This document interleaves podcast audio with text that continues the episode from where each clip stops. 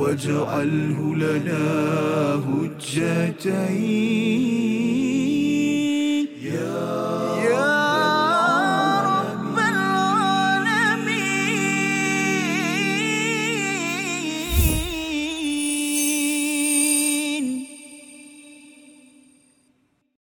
Assalamualaikum warahmatullahi wabarakatuh. Alhamdulillah wassalatu wassalamu ala Rasulillah wa ala alihi wa man wala syada la ilaha illallah syadana Muhammadan abduhu wa rasuluh. Allahumma salli ala sayidina Muhammad wa ala alihi wa sahbihi ajma'in. Amma ba'du. Apa khabar tuan-tuan dan puan yang dirahmati Allah sekalian? Kita bertemu dalam My Quran Time, Quran Salat Infak untuk sama-sama kita mengulang kaji dua halaman pada hari ini, halaman yang ke-17 dan halaman yang ke-18 dan alhamdulillah pada hari ini kita bersama Al-Fadil Ustaz Syamil Muhammad Isa. Selamat datang Ustaz. Apa khabar Ustaz ni? Alhamdulillah dan kita bersama dengan Ustaz Tirmizi. Apa khabar Ustaz?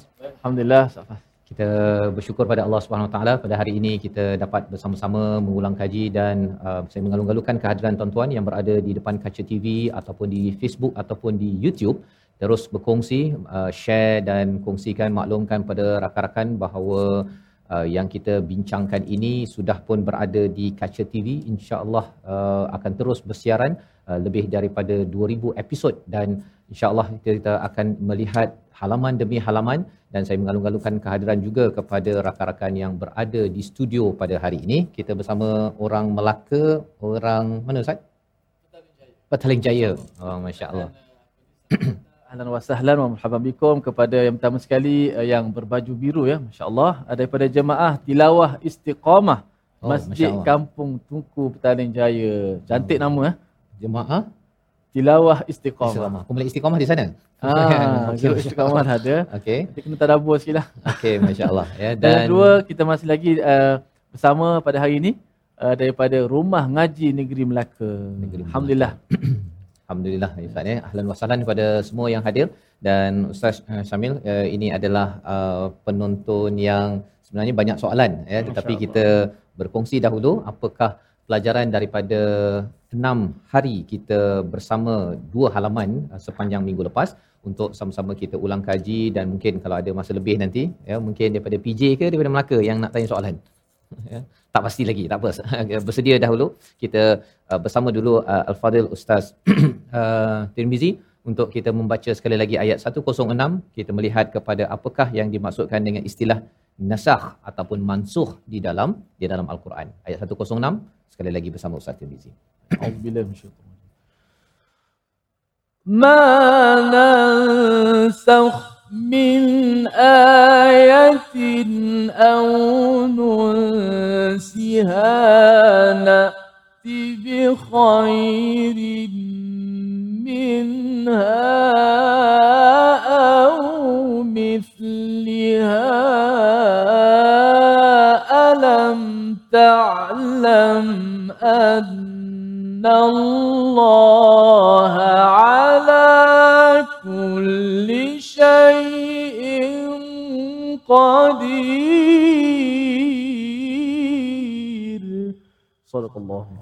Ayat yang kami batalkan atau kami hilangkan daripada ingatan pasti kami ganti dengan yang lebih baik atau yang sebanding dengannya. Tidakkah kamu tahu bahawa Allah Maha berkuasa atas segala sesuatu? Itu adalah terjemahan daripada ayat 106. Terus kita bersama Al-Fadhil Ustaz Muhammad Syamil untuk berkongsi apakah konsep nasah mansuh di dalam Al-Quran kerana bila kita bersama dengan Al-Quran kita ada namanya ilmu-ilmu Al-Quran, ulumul Quran dan pemakluman maklumat tentang nasah mansuh ini sebagai satu perkara yang penting agar kita tidaklah uh, terkontang-kanting ataupun kalau ada orang kata bahawa Ustaz uh, Quran ni macam tak konsisten ada pula uh, dah keluar ayat kemudian ayat ni cancel pula ayat yang lain apa konsep sebenarnya silakan Bismillahirrahmanirrahim. Uh, Terima kasih kepada Tuan Haji Fazrul uh, dan Ustaz Tirmizi atas uh, jemputan pada hari ini. Jadi uh, konsep nasakh mansukh ini adalah salah satu uh, cara bagaimana Al-Quran itu dihidangkan kepada umat Islam pada zaman dahulu, pada awal-awal keislaman ataupun awal-awal zaman Rasulullah sallallahu alaihi wasallam. Kita sedia maklum bahawa Quran ini sebelum turun kepada Rasulullah sallallahu alaihi wasallam sudah sudah lengkap. Yang ni kalam Allah Taala ini sudah sudah ada di Baitul Izzah. Turun sejumlatan, maknanya se- secara keseluruhan. Tapi turun kepada Rasulullah sallallahu alaihi wasallam secara berfasa ataupun berperingkat. Dia orang bertanya macam mana boleh berlaku begitu? Ini kerana pertama sekali Allah Subhanahu Wa Taala mahu membina umat Islam pada tahapan-tahapan yang sesuai dengan keadaan mereka. Maknanya tidaklah pada awal-awal terus menurunkan perintah untuk uh, syariat yang tinggi ataupun terus tiba-tiba terus pergi berperang dan seumpamanya. Jadi di sana ada beberapa uh, penurunan ayat-ayat Al-Quran yang mana sesuai pada waktu itu kemudian dinasahkan. Dinasahkan ini maksudnya dibatalkan ataupun diangkat hukumnya. Tapi kekal tilawahnya. Ya. Kan? Ada juga yang diangkat tilawahnya dan diangkat hukumnya. Ada pula yang diangkat tilawahnya tapi kekal hukumnya. Jadi itu antara perbahasan-perbahasan dalam ilmu uh, ulum Al-Quran. Tapi yang kita nak lihat di sini, adakah nasakh itu dikatakan sebagai satu bentuk kekurangan? Hmm. Bahkan sebenarnya nasakh ini adalah satu bentuk mukjizat. Kenapa dia mukjizat? Kerana apa yang berlaku seolah-olah Allah Subhanahu Wa Taala sedang berinteraksi dengan manusia pada waktu itu. Jadi bila sampai waktu yang lain seolah-olah Allah juga berinteraksi dengan manusia pada waktu itu pula. Sedangkan Al-Quran ini sudah ada pada asalnya di Baitul Izzah itu. Jadi kat situ kita tengok kita tak boleh nak seolah-olah ilmu Allah Taala ini lebih luas lagi mengetahui apa yang akan berlaku. Jadi berdasarkan asal adakah ia kekurangan? Dia bukan kekurangan. Kerana dia juga adalah satu bentuk macam kita sebut mendidik jiwa umat Islam dalam masa yang sama dia juga menguji umat Islam. Kalau kita lihat ayat ini sebenarnya ayat ini dalam konteks bagaimana umat Islam ketika berhijrah mereka mula-mula selama 16 bulan bertawajuh ataupun mengkiblatkan Baitul Maqdis. Kan? Kenapa? Kerana sebelum itu orang muhajirin terikat dengan Kaabah, terikat dengan Mekah. Lalu Allah SWT pindahkan mereka ke Madinah untuk mereka hilangkan segala bentuk keterikatan-keterikatan yang lama, memori-memori silam. Untuk akhirnya ikhlas, akhirnya tulus menghadap apa yang Allah nak. Jadi bila Allah suruh menghadap Baitul Maqdis, hadap Baitul Maqdis. Selepas 16 bulan, Allah hadapkan balik ke Kaabah. Jadi itu adalah satu bentuk ujian Allah nak tengok siapa yang benar-benar mimman yang qalibu ala aqibai. Aku siapakah yang benar-benar meng, uh, bersetia dengan Rasulullah SAW dan siapakah pula yang berpatah arang ataupun berpatah balik dengan apa yang disebut. InsyaAllah ya. Jadi itu adalah penerangan tentang uh, istilah nasah mansuh ya, sesuatu yang dibatalkan ataupun yang diangkat hukumnya di dalam al-Quran dan ini adalah satu tajuk yang besar Ustaz ya. ya pasal kalau kita bercakap tentang bagaimana aplikasi nasah mansuh pada zaman ini ya pasal ada je yang kata bahawa kita ni dah zaman uh, masyarakat madani. Oh contohnya kan. Jadi kita ambil ayat-ayat madaniyah oh dia macam mana dikaitkan madani madaniyah tu satu hal ya. Tapi lepas tu dia kata bahawa kita ini uh, kalau katakan dah sampai ayat-ayat madaniyah ini ayat makiyah itu sebenarnya um, uh, termansuh oh sampai tahap begitu sekali kesimpulannya. Kerana dia kata kita terus kena uh, apa uh, tutup kedai arak kan. Kita kena semua segala sekarang juga. Macam mana? Komentar ustaz berkaitan dengan uh, kefahaman nasah mansuh ringkas pasal hari ini kita bukannya Ya. yeah. bincang uh, besar perkara ini silakan Dia sebenarnya kefahaman asal mansuh ini kita kena lihat itu adalah bagaimana Allah Subhanahu Wa Taala membina jiwa manusia. Mhm. Maknanya kita bila kita tahu bahawa surah yang awal-awal bermula ini adalah surah Makiyah. Makiyah ini satu bentuk pembinaan akidah, tasawur, pandang alam. Bagaimana dia memahami bahawa ada di sana hari akhirat, ada di sana Allah yang mentadbir, Allah yang menjaga. Dan setelah kuat foundation itu atau base base itu barulah mereka boleh berhijrah dan barulah turun ayat-ayat madaniyah. Jadi walaupun kita sudah di tahap madaniyah ataupun sudah tahap kalau kita katakan kita dalam tahap ada organisasi, ada negara, ada kekuatan tapi ayat-ayat makiyah itu tidak boleh ditinggalkan sebab itu dikekal dalam al-Quran. Jadi di dalam melihat ayat madaniyah pun perlu dilihat konteks makiyah itu adakah kita sudah mempunyai setara itu untuk melakukan satu perubahan ataupun satu pembaharuan yang yang kita mahukan. Jadi ini adalah uh, bagaimana program My Quran Time ini untuk kita selalu membaca Al-Quran. Ada ayat-ayat yang turun sebelum Nabi berhijrah ke Madinah, Makkiyah ataupun selepas Nabi berhijrah untuk kita sama-sama jadikan sebagai senarai semak Ustaz ya. Betul. Terus kita baiki dan baiki dan bukannya kita uh, pilih-pilih pula kan. Betul. Pilih-pilih dah jadi isu lain pula uh, kerana menggunakan istilah nasah mansuh pada tempat yang yang silap dan kefahaman ini sudah tentunya kita perlu lebih lanjut lagi uh, dengan merujuk kepada ustaz ulama mereka yang berkecimpung mengkaji tentang ulumul Quran dan evolusi dalam dalam fiqh syariat ini sendiri. Kita ingin bergerak kepada ayat 108 bagi tuan-tuan yang berada di studio ya berada di rumah kita buka muka surat 17 ayat 108 ada perkataan uh, Musa, Nabi Musa alaihi salam, apa cerita di sebalik Nabi Musa pada ayat 108? Kita baca dahulu bersama Al-Fadhil Ustaz Tirmizi. Silakan. أعوذ بالله من الشيطان الرجيم أم تريدون أن تسألوا رسولكم كما سئل موسى من قبل ومن يتبدل الكفر بالإيمان فقد ضل سواء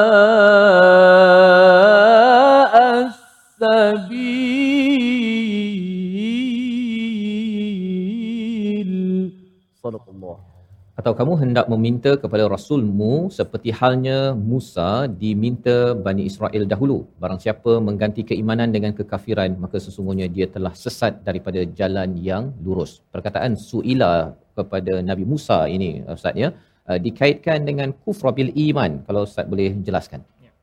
Jadi uh, bismillahirrahmanirrahim.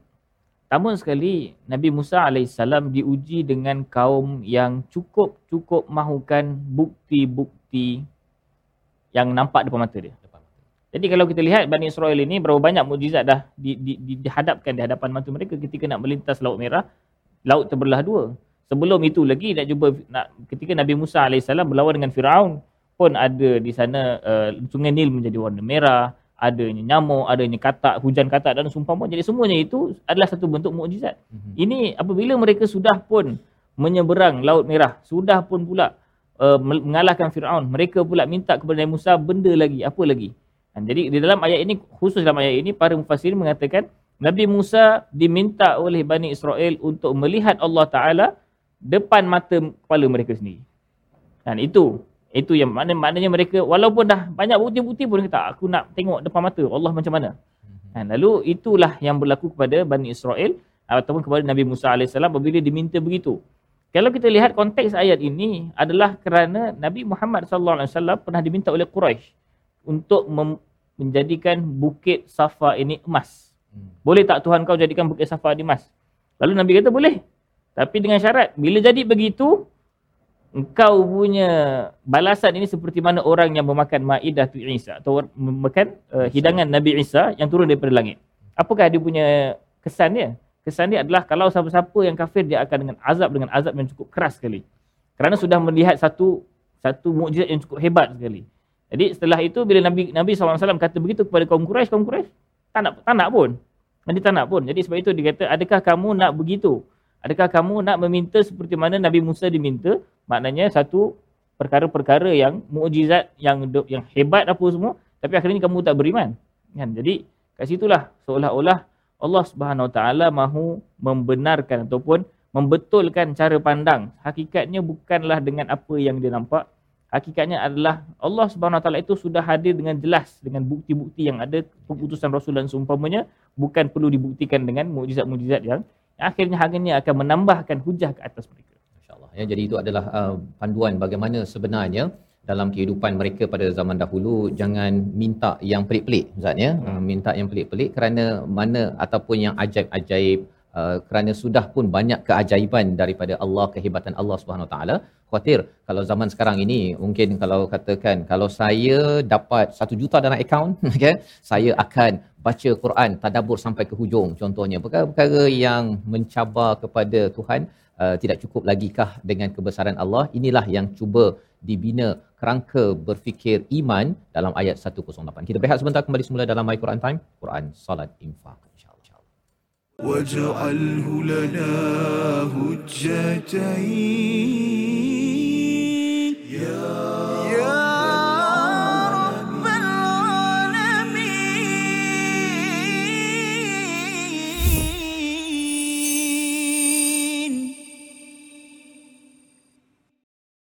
Kembali semula kita dalam My Quran Time Quran Salat Infak. Dalam sesi ulang kaji kita bersama Fadil Ustaz Syamil Muhammad Isa pada hari ini. Dan kita memehati mengulang kaji halaman 17 dan 18 dan kita ingin membaca bersama ayat yang ke-110 satu panduan daripada Allah Subhanahu Wa Taala bagaimana kita mensikapi ataupun mengisi kehidupan kita dengan kebaikan walaupun ada banyak musuh yang berhasad yang berdengki dengan dengan kita.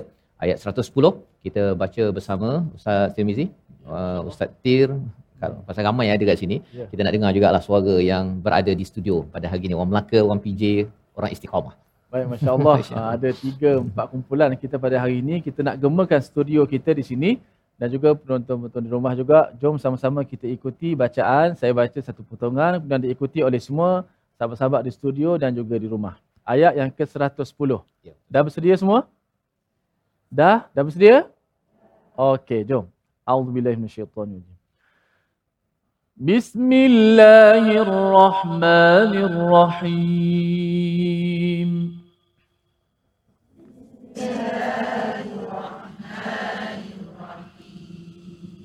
وأقيموا الصلاة وآتوا الزكاة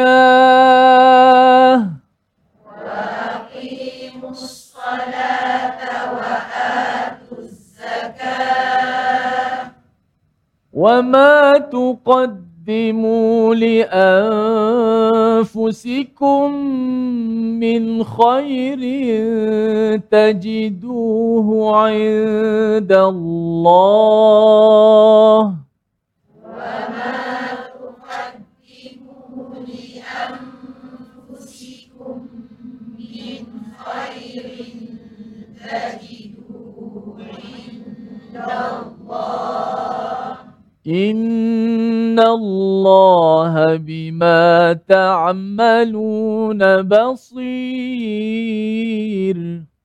إن الله بما تعملون بصير صدق الله.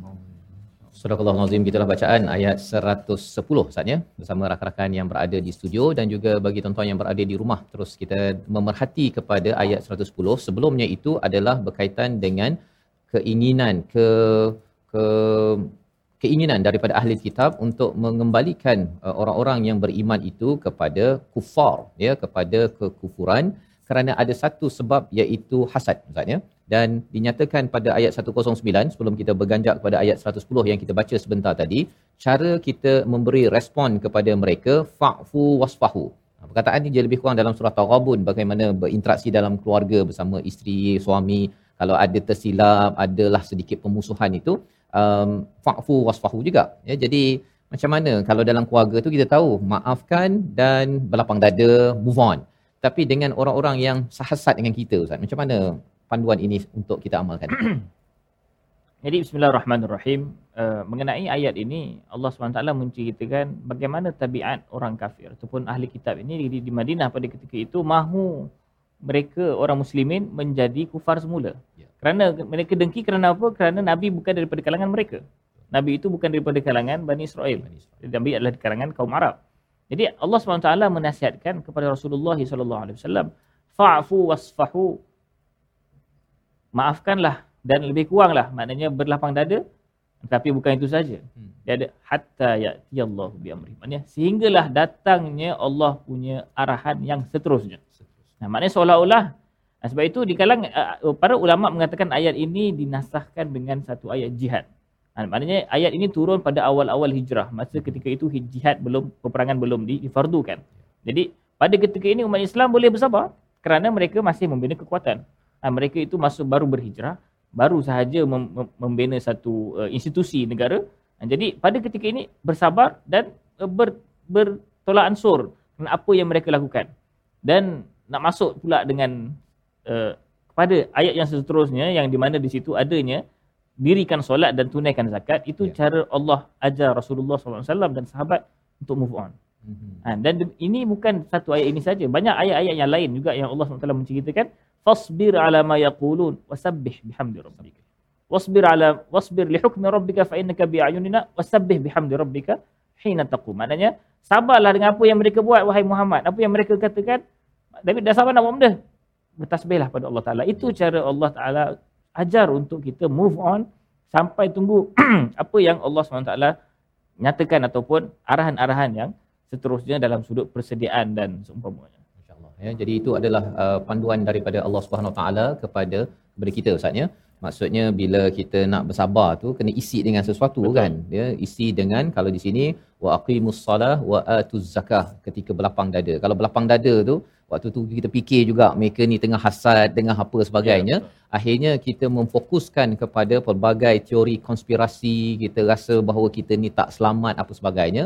Padahal kita ada Allah yang menjadi sumber uh, panutan, panduan, pertolongan kepada kita dengan kita kuatkannya ketika solat dan juga kita terus berbuat kebaikan dan itulah cara mengisi perjuangan sampai satu masa lah Ustaz ya. Istilah tadi hatta ya'ti Allahu bi amri dan uh, kita sudah pun belajar tentang konsep uh, nasah mansuh sebentar tadi ada ayat ini bersabar satu fasa tapi bila sudah ada arahan untuk memerangi apabila mereka mem- uh, melancarkan pemusuhan maka kita bergerak pada tindakan amal yang seterusnya. Jadi penting Ustaz ni memahami Quran ni secara menyeluruh uh, dengan ilmu-ilmu Quran ini. Kalau tidak uh, baca satu dan kemudian terus buat hukum ya bahaya disebabkan kita tahu bahawa Quran ini memang dah jumlatan ya. Satu Benar. dah lengkap daripada Luh Mahfuz dan kemudian turun bertahap-tahap kepada nabi dan bagi kita juga tahap-tahap itu yang perlu kita maklumi teruskan ya kekuatan semangat kita belajar sikit-sikit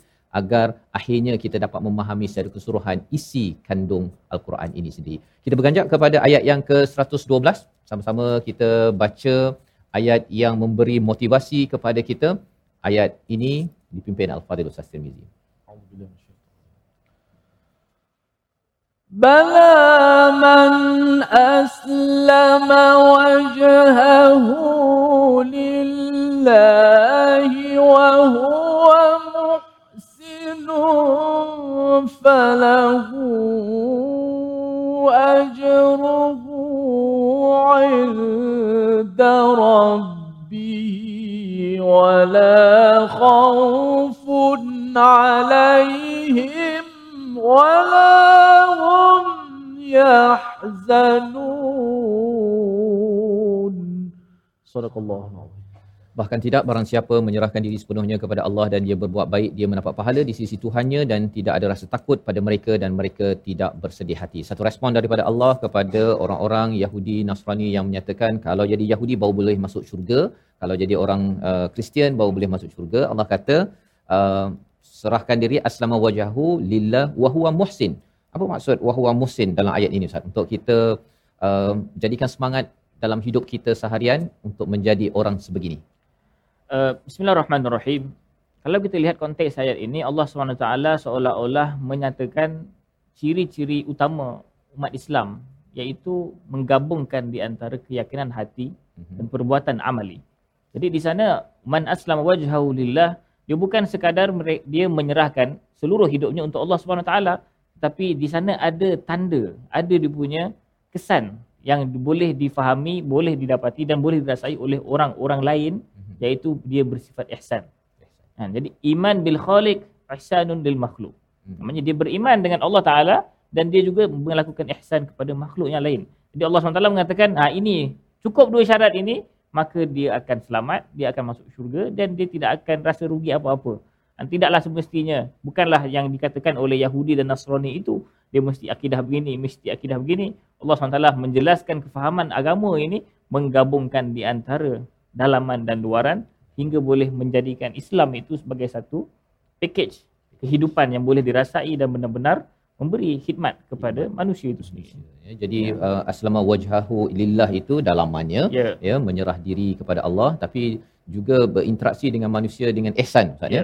Dan contoh-contoh apa yang bercakap tentang ihsan ataupun contoh-contoh bukan ihsan kita akan cuba dalami selepas ini. Namun kita berehat sebentar kembali semula dalam My Quran Time, Quran, Salat, Infak insya-Allah. واجعله لنا هجتين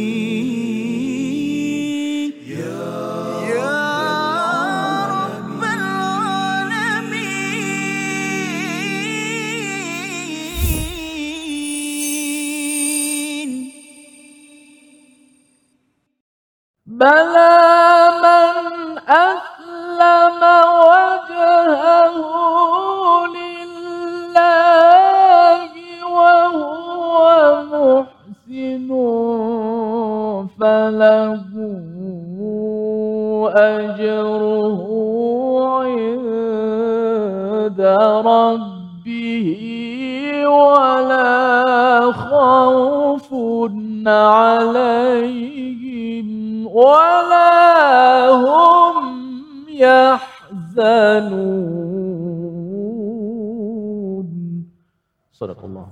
Kembali kita dalam My Quran Time Quran Salat Infak untuk sama-sama kita mengulang kaji halaman yang ke-17 dan 18. Moga-moga kita mendapat hidayah daripada Allah Subhanahu Wa Taala dan lebih daripada itu kita memang memohon daripada Allah saban hari 17 kali sehari dalam suratul Fatihah ihdinas siratal mustaqim tunjukkanlah kami jalan yang lurus. Allah memberi jawapan hadiah itu dalam bentuk al-Quran yang turun kepada kita yang sampai pada kita ini adalah hadiah daripada permohonan kita yang perlu kita hargai. Dan saya ucapkan tahniah terima kasih kepada semua yang hadir di studio ya daripada Melaka daripada Petaling Jaya ustaz ya daripada Istiqamah daripada mana-mana ya pelbagai lokasi. Uh, dan juga bagi tuan-tuan yang berada di rumah kita doakan agar kita melihat ayat al-Quran tidak lagi seperti biasa. Ia adalah permata-permata indah. Dan ayat yang dibacakan sebentar tadi ayat 112 bercakap tentang muhsin ya muhsin dan juga mereka yang menyerah diri ataupun menyerahkan wajahnya kepada mencari redha Allah Subhanahu Wa Taala. Jadi mungkin ustaz boleh bercerita tentang uh, apa tahap muhsin ataupun apa bukan muhsin dalam kehidupan berkeluarga dalam masyarakat. Satu dua contoh agar ayat ini kita nampak jelas lagi uh, cahayanya silakan. Bismillahirrahmanirrahim. Jadi kalau kita nak lihat uh, Allah Subhanahu taala apabila meng, uh, meng, menjelaskan kepada kita konsep tauhid ini. Mhm. Allah taala tidak membiarkan manusia dalam keadaan terawang-awang mengimani Tuhan. Ya. Tapi Allah turunkan syariat Mhm. yang menunjukkan bahawa inilah cara engkau beriman dengan Allah Taala. Jadi bila kita katakan Allah SWT menyatakan wahuwa muhsin, dia adalah orang yang berlaku ihsan. Ihsan ini adalah satu kalimah yang menunjukkan melakukan sesuatu yang terbaik. Terbaik. Nah, jadi seperti mana hadis Nabi SAW, Inna Allah katabal ihsan ala kulli syai. Sesungguhnya Allah SWT telah menyuruh untuk melaksanakan ihsan pada setiap perkara. Jadi kalau kita lihat bagaimana nak berlaku ihsan. Ihsan ini mungkin banyak tahapannya, banyak konteksnya. Dalam konteks berkeluarga, seorang bapa yang menjalankan tanggungjawabnya, menjalankan peranannya. Dan peranan bukan sebagai seorang bapa yang biasa, tapi bapa yang memandu anak-anaknya Mhm. memahami agama, beriltizam dengan agama. Seorang ibu yang mendidik anak-anak dengan roh jiwa agama, memahami agenda hidupnya, bukan membiarkan makan dan minum semata-mata, tetapi memberikan pendidikan yang kuat ataupun pendidikan yang jelas terhadap kefahaman kehidupan mereka sendiri, kehidupan di dunia, kehidupan di akhirat dan seumpamanya. Adapun dalam konteks kenegaraan ataupun konteks masyarakat dahulu, kita lihat orang yang muhsin ini dia bukan sekadar hidup seorang-seorang.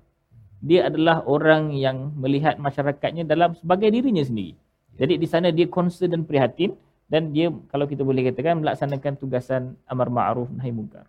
Mereka adalah ejen, ejen-ejen pembaharuan ataupun ejen-ejen perubahan yang melaks- mem- mem- membawa masyarakat ke arah yang lebih baik. Maknanya mereka bukan membiarkan masyarakat rosak, melihat macam-macam masalah sosial, masalah apa-apa masalah yang berlaku hari ini mereka biarkan saja tapi mereka menjadi ejen, ejen-ejen perubahan. Dan inilah di ihsan. Kerana dia sedang melaksanakan arahan Allah Taala di dalam membina ataupun menjaga masyarakat daripada unsur-unsur yang merosakkannya. Jadi ini adalah contoh di mana bagi kita, bagi tuan-tuan yang uh, kita membaca Al-Quran kan, maksudnya kita ingin membaiki hubungan kita dengan Allah Subhanahu Wa Taala dan ia dijelmakan dalam kehidupan kita uh, bersama keluarga, bersama masyarakat kan ya. Maksudnya prihatin mana ikut kemampuan kita tetapi kita tahu bahawa uh, kita diberikan pelbagai potensi dan kita ingin baik kalau kita nak baik kita kena baikkan bersama dengan masyarakat. Tak boleh baik seorang-seorang Ustaz kan? Kalau baik seorang-seorang tadi nanti tak adalah istilah wala khaufun alaihim pasal uh, seorang-seorang je masuk syurga kan? Yang lain semuanya tak ke syurga. Jadi uh, bila awalnya tadi dalam bentuk mufrad ataupun singular di awalnya itu kita optimiskan potensi yang kita ada dan akhirnya insya-Allah kita bersama-sama berada di syurga dengan rahmat Allah Subhanahu Wa Taala. Ayat yang ke-113 kita baca untuk sama-sama kita melihat bagaimana satu perkataan yang diucapkan oleh orang Yahudi, satu kumpulan ketika bertemu dengan Nabi, satu lagi kumpulan Nasrani yang kita ingin ambil pelajaran bersama. Ayat 113 bersama Ustaz Tirmizi. Auzubillahi minasyaitanir rajim.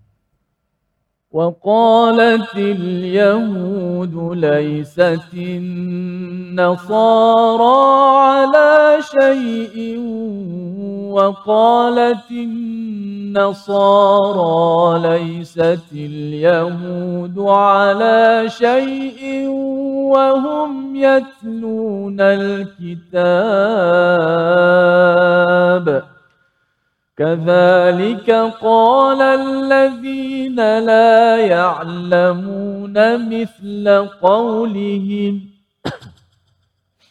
فالله يحكم بينهم يوم القيامة فيما كانوا فيه يختلفون.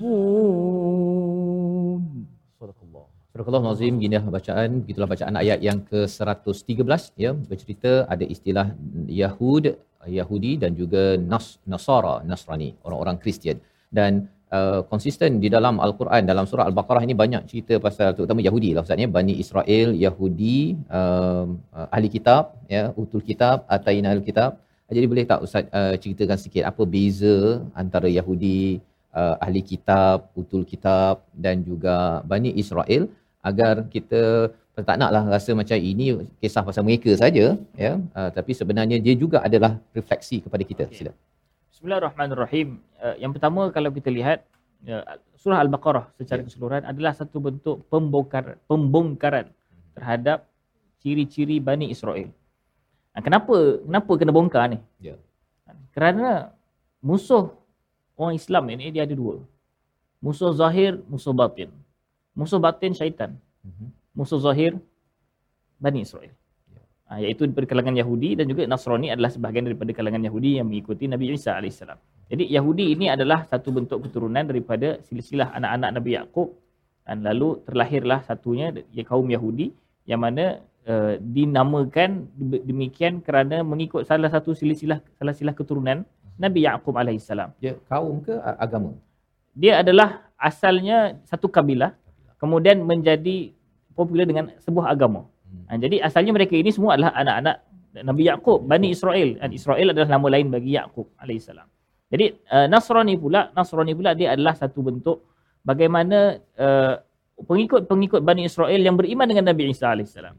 Jadi kecil lagi dia punya skop dia iaitu apabila mereka beriman dengan Nabi Isa alaihissalam mereka ini dijadikan dinamakan sebagai Nasrani setelah satu satu uh, masa lah yeah. sebab mereka tidak namakan Nasara ketika Nabi Isa wujud hmm. kerana Nabi Isa wujud Nabi Isa mengadres ataupun memanggil mereka dengan Bani Israel hmm. wahai Bani Israel tapi yang beriman dengan Nabi Isa AS akhirnya mereka ini seolah-olah membentuk satu agama yang lain iaitu agama Masihi ataupun Nasraniyah yang berbeza dengan Yahudi atau kerana Yahudi tidak mengimani Nabi Isa sebagai Rasul ya. jadi bila kita uh, melihat kenapa surah ini sangat-sangat dibenci oleh Yahudi sebenarnya kerana menceritakan berapa banyak bukti-bukti kependustaan mereka berapa banyak nikmat yang Allah bagi kepada mereka dan berapa banyak apa yang telah mereka buat kepada Nabi mereka membunuh Nabi mereka mencaci mereka meng, uh, meng, memperolokkan dan seumpamanya semuanya ini adalah ada dalam surah Al-Baqarah dan perlu kita pelajari dan perlu kita lihat kenapa kerana mereka masih wujud pada hari ini hmm. maknanya Yahudi ini mereka lah yang merancang ataupun mereka lah di sebalik pelbagai peristiwa-peristiwa kesedihan atau peristiwa-peristiwa kegelapan umat Islam ini, perancangan-perancangan mereka itu masih wujud daripada dulu sampai sekarang yang perlu kita faham. Dan itu yang menjadikan bila kita sedar dan kita faham, kita boleh bertindak atas asas yang yang betul. betul. Jadi itu ya. adalah panduan bagaimana kita memahami surah Al-Baqarah, surah yang panjang Ustaz ya. Kalau yeah. Ramadan dulu, saya kalau baca uh, surah Al-Baqarah ni dia bukannya baca dengan perlahan-lahan kan. Kadang-kadang dia silap beberapa muka surat lagi nak habis kan. Uh, memang panjang. Uh, Sanamul Quran nama lainnya iaitu puncak kepada Al-Quran. Maksudnya nak kena uh, kuat stamina ya bagi uh, perempuan yang berada di studio ya. Harapnya dengan kita cuba, uh, cuba memahami surah Al-Baqarah ini, tuan-tuan yang berada di rumah, Uh, kita akan rasa setiap langkah mendaki sanamul Quran ini adalah uh, pendakian yang indah ha, kan berbanding dengan letihnya bila nak habis kepada ayat yang ke-286 dan salah satu topiknya ialah berkenalan mengetahui tentang satu kumpulan yang diajak beriman tetapi buat hal dan akhirnya dia jadi satu kumpulan yang memusuhi kepada orang yang beriman. Ha, jadi kita tak naklah jadi begitu kan. Kita diseru oleh Nabi sallallahu alaihi wasallam untuk beriman tapi kita buat perangai dengan apa yang kita belajar akhirnya kita tak nak jadi musuh kepada orang yang beriman itu sendiri.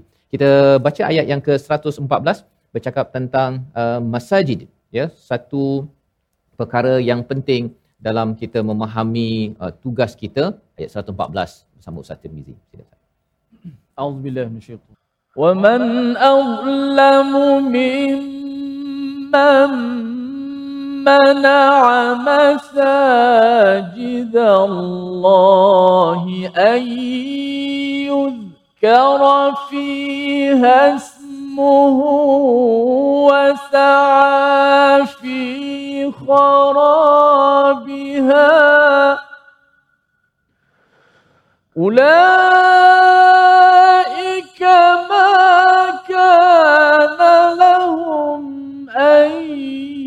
يدخلوها إلا خائفين.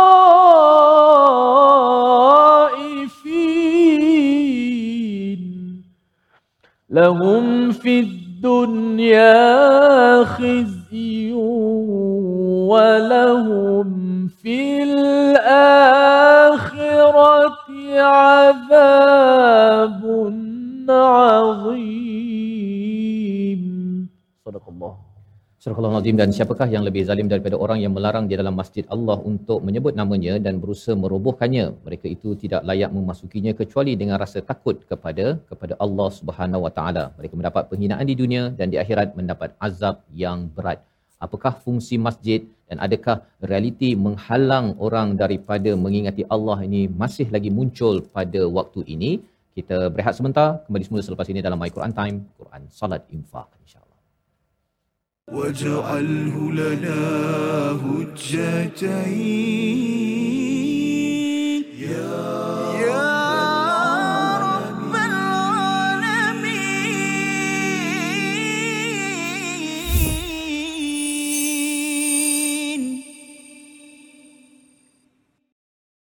Kembali kita dalam My Quran Time Quran Salat Infak pada hari ini untuk sama-sama kita mengulang kaji halaman yang ke-17 dan 18 dan alhamdulillah sebentar tadi kita membaca ayat yang ke-114 surah Al-Baqarah halaman yang ke-18 berkaitan dengan mereka yang menghalang daripada masjid-masjid Allah.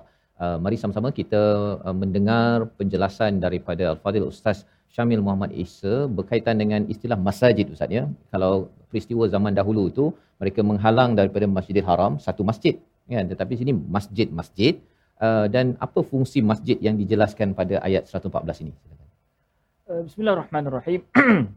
Kalau kita lihat uh, beberapa pandangan ulama tafsir Mhm. terhadap penafsiran apakah yang dimasukkan masjid di sini.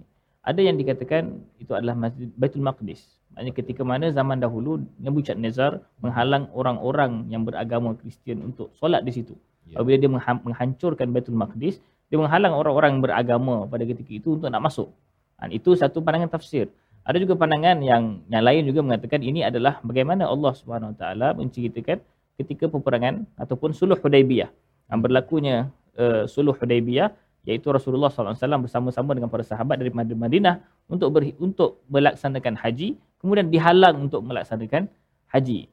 Jadi di sana kat situ kita tengok ada Allah Taala menceritakan betapa zalimnya ataupun mereka ini adalah orang-orang yang menyekat jalan Allah Subhanahu Wa Taala kerana menghalang mereka untuk ber mengimarahkan menghidupkan masjid-masjid Allah Subhanahu wa taala. Dan ini juga berlaku sampai sekarang hakikatnya iaitu Baitul Maqdis pun masih lagi di, di, di dihalang dan disekat. Maknanya tidak boleh digunakan se- sewenang-wenangnya oleh umat Islam yang berada di sana yang menunjukkan ini adalah satu bentuk syiar agama yang perlu kita pertahankan yang perlu kita uh, hidupkan kebersamaan dengan mereka bahawa kita masih lagi dalam keadaan terkepung ataupun dalam keadaan tidak merdeka dalam melaksanakan tuntutan-tuntutan Allah Subhanahu wa taala. Jadi ini adalah penerangan Ustaz ya berkaitan dengan masjid ini uh, merujuk pada Masjidil Aqsa, Masjidil ya, Aqsa, ya. boleh juga Masjidil Haram, Haram, ya. ya dan uh, masjid-masjid lain pun sebenarnya kalau kita lihat di Uga contohnya Ya. ya uh, halangan-halangan untuk orang Islam beribadah dan uh, sebenarnya memang bersyukur betul lah kita di Malaysia ni boleh sembahyang di masjid. Uh, pengalaman masa PKP hari itu kan Ya. yang kita tak dapat pergi ke masjid itu dia memberi kesan psikologi kepada sebuah uh, rumah ya untuk besarkan anak pun kan kalau Betul. anak tu tujuh tahun ke nak bawa ke masjid tu dua tiga tahun tu tak tak dapat sembahyang Jumaat. Ia sebagai satu satu uh, kekangan dan uh, itu bukanlah kerana dihalang kan kerana kita ada wabak. Tetapi Ya. poinnya ialah perasaan itulah yang sebenarnya uh, menjiwai kepada para sahabat daripada Madinah pergi ke Mekah itu 400 lebih kilometer. Lepas tu patah balik. Ha, patah balik kerana kerana dihalang oleh orang-orang musyrik daripada Mekah itu sendiri. Jadi dalam hal ini uh, di hujung ayat 114 itu dinyatakan lahum fid dunya hizyun wa lahum fil akhirati adzabun azim. Um, apa uh, signifikan keutama uh, kepentingan Allah menjelaskan kehinaan bagi mereka di dunia di akhirat mendapat azab? Uh, pelajaran untuk kita ustaz. Pelajaran untuk kita, kita kena faham sebenarnya orang yang menyekat daripada agama Allah Ta'ala ataupun menyekat daripada orang mengimarahkan masjid ini, dia bukan sahaja mendapat balasan di akhirat. hmm. Maknanya di akhir di dunia sahaja lagi sudah pun Allah menjanjikan suatu kehinaan bagi mereka. Maknanya itu satu bentuk gandaan, gandaan siksaan. Dia buat salah tu dah memang salah dah. Dan tapi mungkin dia kata tak apalah. Tu, ya, kalau aku kena hukum ke akhirat. Tapi Hmm. Allah SWT apabila menjanjikan kehinaan itu juga berlaku di dunia, itu menunjukkan betapa dahsyatnya dosa ataupun jenayah. Ha, mereka ini sebenarnya member, me- melaksanakan satu jenayah ke atas insan itu sendiri Insan. kerana mereka nak melaksanakan satu tuntutan tauhid dan menziarahi rumah Allah Taala, berzikir dan beriktikaf di situ tetapi mereka dihalang itu satu bentuk jenayah yang Allah janjikan balasannya bukan sekadar di akhirat tapi juga di dunia yang dengan pelbagai bentuk uh, balasan ataupun berbagai bentuk uh, ujian ataupun berbagai bentuk malapetaka yang Allah akan akan janjikan kepada mereka. Ya. Jadi ini adalah satu perkara perjuangan dan uh, hasil perjuangan orang-orang terdahulu Ustaz ya. Uh, perjuangan Nabi yang dihalang tersebut akhirnya alhamdulillah sekarang ni kita mudahlah nak pergi ke Masjid Haram ataupun Masjid Nabawi. Uh, kerana ada orang dahulu yang uh, berjuang uh, mungkinlah bila kena balik tu rasa terhina juga tu kan? Tetapi hina-hinanya Allah menjanjikan kehinaan bagi mereka yang yang menghalang. Dan uh, apa pelajaran uh, langsung pada kita juga kita pun kena berjuang lah Ustaz ya. Kalau Betul. tidak kalau kita tidak mengimarahkan masjid mengisinya dengan zikir pada Allah tidak uh, mengisinya dengan perkara-perkara yang merosakkan khawatir satu hari nanti masjid pun jadi kosong lah Ustaz. Kan pasal sekarang ni memang ramainya yang senior-senior istilahnya kan. Yang anak-anak muda ini perlu di di di uh, bangkitkan program pelbagai. Moga-moga tuan-tuan yang berada di studio ibu-ibu yang ada bagi semangat pada anak-anak cucu-cucu kita kerana itu cara bagaimana kita berjuang. Kita tak macam Nabi kan yang kena jalan sampai 400 km kemudian patah balik tahun depannya baru datang yeah. balik. Kita dimudahkan kerana Allah bagi uh, package bagi kita tapi terus kita kena berjuang untuk mengajak memakmurkan masjid Allah Subhanahu Wa Taala. Dan perjuangan kita mengajak ini uh, adalah meneruskan legasi sunnah Nabi. Ayat 119 kita baca bersama Al-Fadhil Ustaz Tirmizi bagaimana cara kita mengajak dan apa mindset yang perlu kita ada agar kita tidak kecewa di tengah jalan. Ayat 119 bersama Ustaz Tirmizi. A'udzubillahi minasyaitanir Inna arsalnaka bil haqqi بشيرا ونذيرا ولا تسأل عن أصحاب الجحيم.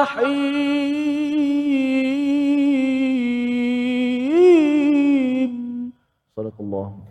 Sungguh kami telah mengutusmu wahai Muhammad dengan kebenaran sebagai pembawa berita gembira dan pemberi peringatan dan engkau tidak akan diminta pertanggungjawaban tentang penghuni-penghuni neraka. Uh, Nabi tidak ditanya hasilnya tapi uh, prosesnya ustaz ya. Uh, apa nasihat ustaz kepada ibu-ibu, ayah-ayah ya, semualah yang berada pada hari ini dalam mengajar anak kita, dalam mengajar keluarga kita, uh, apa mindset penting sebagai seorang pendakwah di rumah ya dalam masa satu minit dua minit ini silakan Pertama sekali, uh, Bismillahirrahmanirrahim. Pertama sekali kita kena tahu seperti mana ayat ini, Allah mengutus Rasul kepada umatnya. Demikian jelas juga Allah mengutus kita kepada keluarga kita. Jadi kita perlu lihat sebenarnya skala tanggungjawab itu bukan sekadar aku kena jaga anak. Tetapi Allah suruh aku jaga anak. Ha, di, di sana ada satu beza tu. Beza perspektif apabila kita melihat kita tengah buat apa dan kita sedang mendapat arahan siapa. Ha, jadi kadang-kadang kita apabila dalam skala itu kita akan uh, perspektif kita, cara hidup kita, cara kita hala tujukan anak kita pun berbeza. Kita bukan sekadar anak-anak kita ini menjadi seorang yang berjaya di dunia, ada pekerjaan hebat, gaji yang hebat dan seumpamanya. Tapi kita nak anak kita ini akhirnya bersama-sama dengan kita masuk ke syurga bertemu Allah Ta'ala. Itu dia punya penghujung dia. Itu has, harapan kita. Ha, walaupun kita kata Allah SWT tidak bertanya mengenai hasil, tapi usaha kita itu usaha yang betul-betul supaya dia boleh jadi optimum. Apa pun yang berlaku, jadilah apa ke anak kita pun dan itu adalah satu bentuk ketentuan dan takdir Allah Subhanahu taala. Akhirnya kita yang akan ditanya mengenai apakah yang kita lakukan kepada kepada uh, tanggungjawab kita sendiri insyaallah. Ya jadi itu satu nasihat yang besar untuk kita tahu arahannya daripada siapa ya. berbanding yeah. dengan oh dah ada anak jagalah Jaga, anak ha. kan rasa macam kadang-kadang ada orang sampai kata beban pula kan yeah. menjaga padahal ia adalah satu amanah dan lebih daripada itu kita mengoptimumkan usaha kita bagaimana untuk berhasil hasilnya itu ditentukan oleh Allah Subhanahu Wa Taala. Kita berdoa kepada Allah Subhanahu Wa Taala agar kita terus committed bersama Al-Quran mengajak ahli keluarga kita menuju menuju ke syurga Allah. Di akhir ini kita berdoa dipimpin Al-Fadil Ustaz Syamil Muhammad Isa insya-Allah. أعوذ بالله من الشيطان الرجيم. بسم الله الرحمن الرحيم. الحمد لله رب العالمين والصلاة والسلام على سيدنا محمد وعلى آله وصحبه أجمعين. اللهم اجعل جمعنا هذا جمعا مرحوما تفرقنا من بعده تفرقا معصوما. اللهم لا تجعل فينا ولا منا شقيا ولا محروما برحمتك يا أرحم الراحمين. اللهم نور قلوبنا بنور هدايتك كما نورت الأرض بنور شمسك. أبدا أبدا يا أرحم الراحمين. اللهم إنا عبيدك بنو عبيدك بنو إمائك نواصينا بيدك. ماض فينا حكمك عدل فينا قضاؤك. أسألك اللهم بكل اسم هو لك سميت به نفسك أو أنزلته في كتابك أو علمته أحدا من خلقك أو استأثرت به في علم الغيب عندك. أن تجعل القرآن العظيم ربيع قلوبنا ونور صدورنا وجلاء أحزاننا وذهاب همومنا وغمومنا. اللهم ذكرنا منه ما نسينا وعلمنا منه ما جهلنا وارزقنا تلاوته آناء الليل وأطراف النهار. Waj'alhu lana hujjatan ya rabbal alamin. Sallallahu ala sayyidina Muhammad wa ala alihi wa sahbihi ajma'in. Walhamdulillahi rabbil alamin.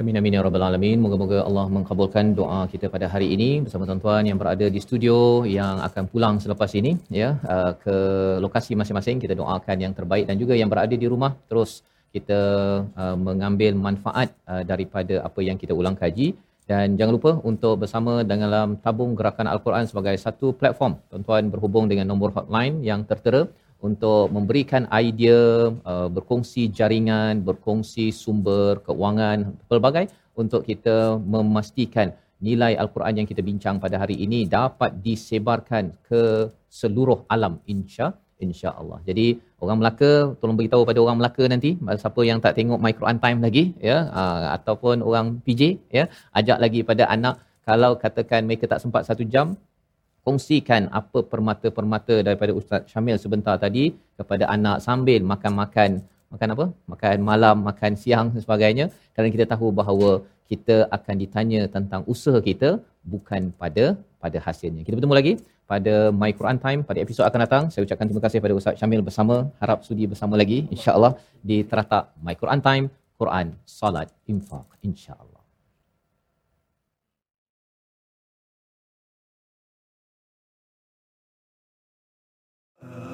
آناء الليل وأطراف النهار واجعله لنا هجتين. يا